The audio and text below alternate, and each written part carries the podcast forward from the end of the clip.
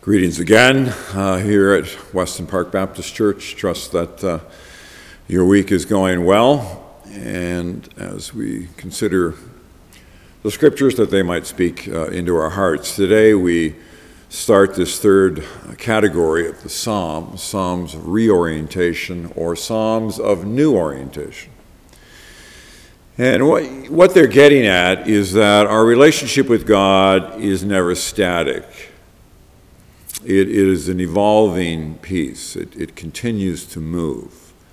And uh, we may get stuck, but there's always this movement to, from God's for us to keep things going. So it, it's not a static thing, but it, it moves and evolves. So we've looked at Psalms of orientation when things are going well. We've looked at Psalms of disorientation or laments when there's a crisis of some sort.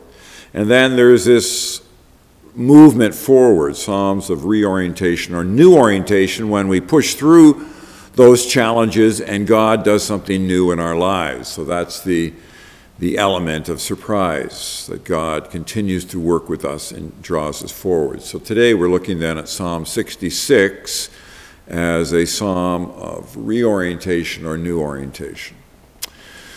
So it begins with Make a joyful noise to God, all the earth, sing the glory of his name, give to him glorious praise. Say to God, How awesome are your deeds! Because of your great power, your enemies cringe before you. All the earth worships you. They sing praises to you, sing praises to your name. So it, the, these Psalms begin, as all of the Psalms really do, with a, a recognition of God, how wonderful He is, and His goodness to us. So it begins with praise, even though it moves to lament or may move to lament, it begins with praise. And so we hear these imperatives to praise, to shout to God, to sing to God, to sing glory and praise, to bow down before Him. It's the physicality of praise singing, shouting, bowing. It's, it's, it's an engaged, uh, whole self movement to towards the Lord is. And so worship is actually meant to be uh, a, an embodied piece. So it's, it's not just a cerebral, mental, intellectual response to God. That's part of it, but it, it's in the Hebrew scriptures, it's embodied. So shout, sing, bow, praise God. These are the imperatives that the psalmist uses to engage. And then we note the focus on glory, and we might shift the word glory to mean beauty. So when we think of the glory of God, we're also thinking of the beauty of God. So, for example, then it could read, Make a joyful noise to God, verse 1, all the earth. Sing the glory of his name, or sing the beauty of his name. Give to him glorious praise or beautiful praise. And so, glory has this dimension of beauty as well. We give praise to God for his beautiful creation. We give praise to Him for His mercy and forgiveness for us, towards us, in spite of our fragility and brokenness we saw last week. God is a good God, He's there for us. And so in Revelation 15, we, we hear a statement giving thanks to God, praising Him for His glory and His beauty. And they sing the song of Moses the servant of God and the song of the Lamb, Great and amazing are your deeds. This is the heavenly chorus. Lord God the Almighty. Just and true are your ways, King of the nations. Lord, who will not fear and glorify your name? Give praise to your name. For you alone are holy. All nations will come and worship before you, for your judgments have been revealed. This is a heavenly statement of praise all the beings of heaven giving praise to God, even as we are giving praise to God here on earth. And so this psalm of new orientation begins in praise. And it talks about collective praise. And I think during these two years of COVID, we've, we've, we've missed this. This is one of the elements that we've really missed. We've gone to virtual services, we do the best we can, but they don't obviously uh, garner all the strength of collective worship. And so we look forward to coming back together again so we can collectively offer our praises to God. That's, that's the norm. And so we want to get back to a situation where together we are praising. There's power as we praise God together. And it, we do so in more than simply a cerebral way. So it, the psalm begins. These songs of new orientation begin in praise. Text goes on Come and see what God has done. He is awesome in his deeds among mortals. He turned the sea into dry land. They passed through the river on foot. There we rejoiced in him. And then verses 10 and 11 For you, O God, have tested us. You have tried us as silver is tried. You brought us into the net. You laid burdens on our back. So it begins in praise, but then there is this reference to lament again, to disorientation. And we see that in verses 5 to 12 of this psalm. And these songs of new orientation typically do this. They begin in praise, and then they move into lament, and then they go back into praise. So the psalmist is saying, You have worked on our behalf in verses 5 through 7. And we note there's a reference to the Exodus, and then there's a reference to entering into the promised land. That's the, reverent, the reference to river, the river, the Jordan. So it's, it's a praise to God, looking back for what He has done of liberation over control. We were under the hand of control in Egypt, but you liberated us. You brought us out and you worked on our behalf. So the psalmist looks back to be encouraged and to be formed in the present moment through what's happened in the past. We note the text, verse 10 You refined us like silver. In verse 12, we passed through fire and water, water and fire. These, these are references to the lament, to the disorientation. And, and what's interesting here is that even though the people passed through these times, God was refining them. The reality is that God passed through these times with the people. That in the time of lament, in the time of disorientation, it is not like God is not there. God is with us in those times of refining, in those times of stress. God is still with us. And so we can go through our challenges, we can go through these times of lament.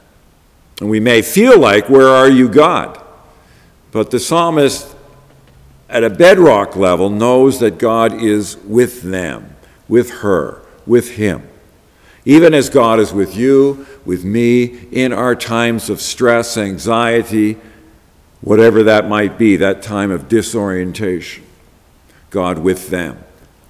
A beautiful story in the, in the Old Testament that captures that sense of God with us is the story of uh, Daniel 3, where Shadrach, Meshach, Abednego, remember those three young men of Israel who will not bow down to the idol of Nebuchadnezzar, and they are cast into the furnace. And Nebuchadnezzar is, is sorry about all that, but he has to follow his rules, so he believes. And he has them cast into the furnace, but then he looks in and he sees them, and he sees that there are not just three in the furnace, there are four. And the fourth one looks like a son of God, Nebuchadnezzar says. So, the point of that story, the point maybe of that parable, is that God is with them and with us even in the fire. God is with us. And those three men come out, the young men come out, and there's not even a smell of anything burning on them. They have been liberated, they have been saved. And so God passes with us in whatever concerns we have. And what we are invited to do is to remember those times, member again, and allow those funding moments to continue to build us up and strengthen us here in the present. The past informing the present. Where God has intervened in your life in the past, draw on that so it strengthens you, strengthens me in our present situation. So, pre COVID, what was going on. How can we draw that back in to our lives as we carry forward? So the sense of lament. That moves us then to the third section. And this is now the time of new orientation. The psalm picks up something new. I will come into your house with burnt offerings. I will pay you my vows. Come and hear, all you who fear God, and I will tell what he has done for me. And then it ends in verse 20 Blessed be God, because he has not rejected my prayer or removed his steadfast love from me. So, three verses here 13, 16, 20, all sort of capturing what God has done for them. And, and interesting to note again that it's not just going back to the old ways. That's not the point. It is not a static thing. It's us moving forward into new times with new energy from God. It is this new orientation, not just going back, you know, to our old normal. That's not the point. God is doing a new thing in our lives. And so we see verses 13 and 14 this word of witness. The psalmist says, Hey, I want to praise God before you. I want to tell you what he has done for me. And essentially, these verses are it's a statement of belonging. I was feeling alienated from God, but now I know that I belong to God. There's this new sense of belonging. And God continues to want to do that in our lives so that we belong to Him in a new way.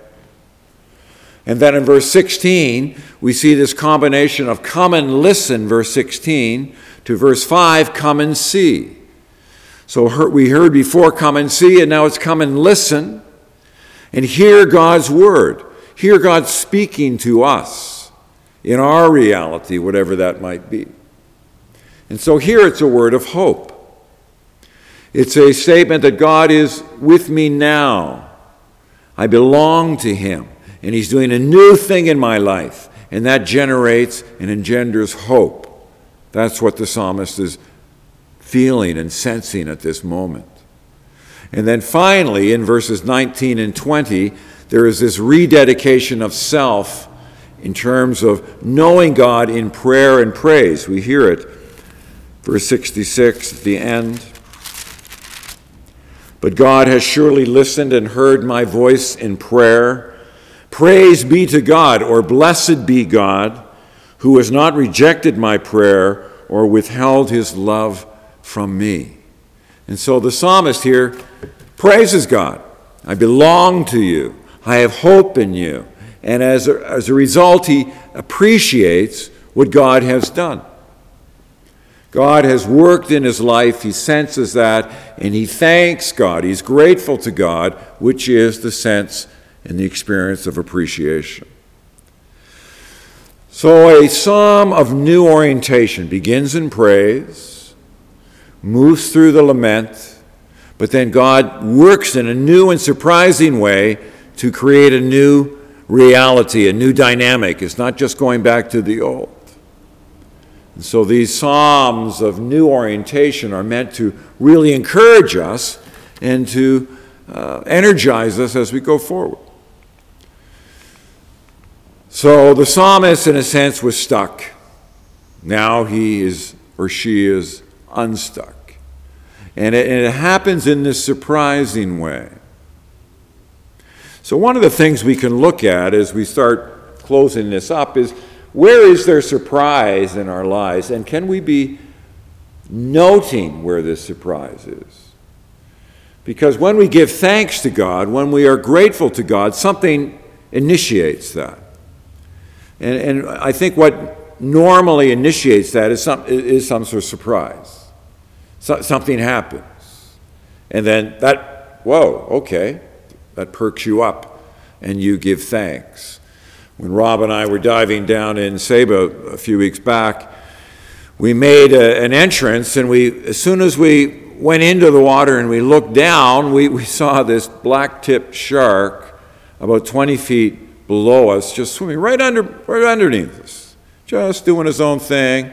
But it was very interesting to see the shark from that perspective, from the top down, just looking overhead and seeing the shark swim through the open blue. And for me, it was a sense of surprise. It's like, wow, I've Been diving for a long time, but I haven't had that exact shot before. Look down, there is this beautiful creature.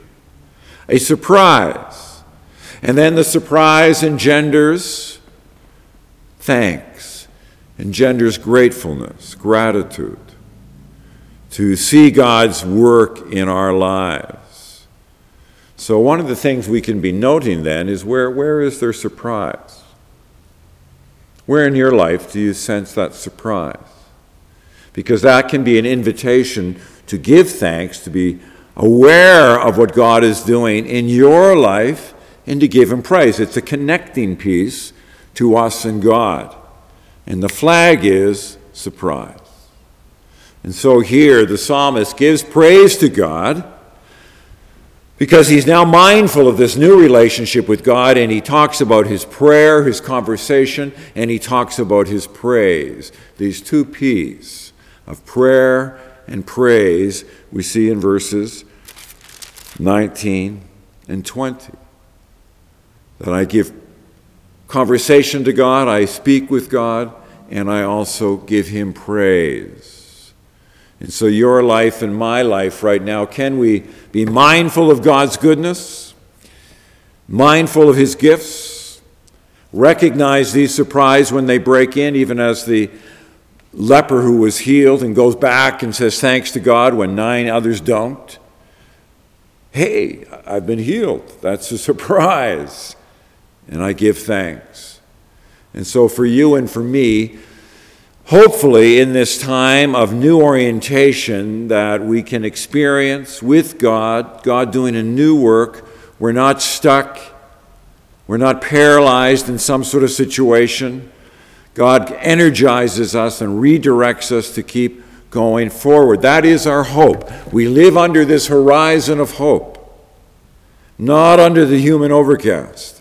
We look up and God is doing this new work in our lives. So, this is the idea of a psalm of new orientation or reorientation. It's an encouraging piece. And many of the psalms follow this kind of movement. So, I pray this week in your life that you might be mindful of God's moving, His direction, the current of His love helping you move along, and then that you might look up and be aware and give thanks and go to Him in prayer and in praise, in a reconnection with Him, a new orientation. And I pray these things in Jesus' name. Amen.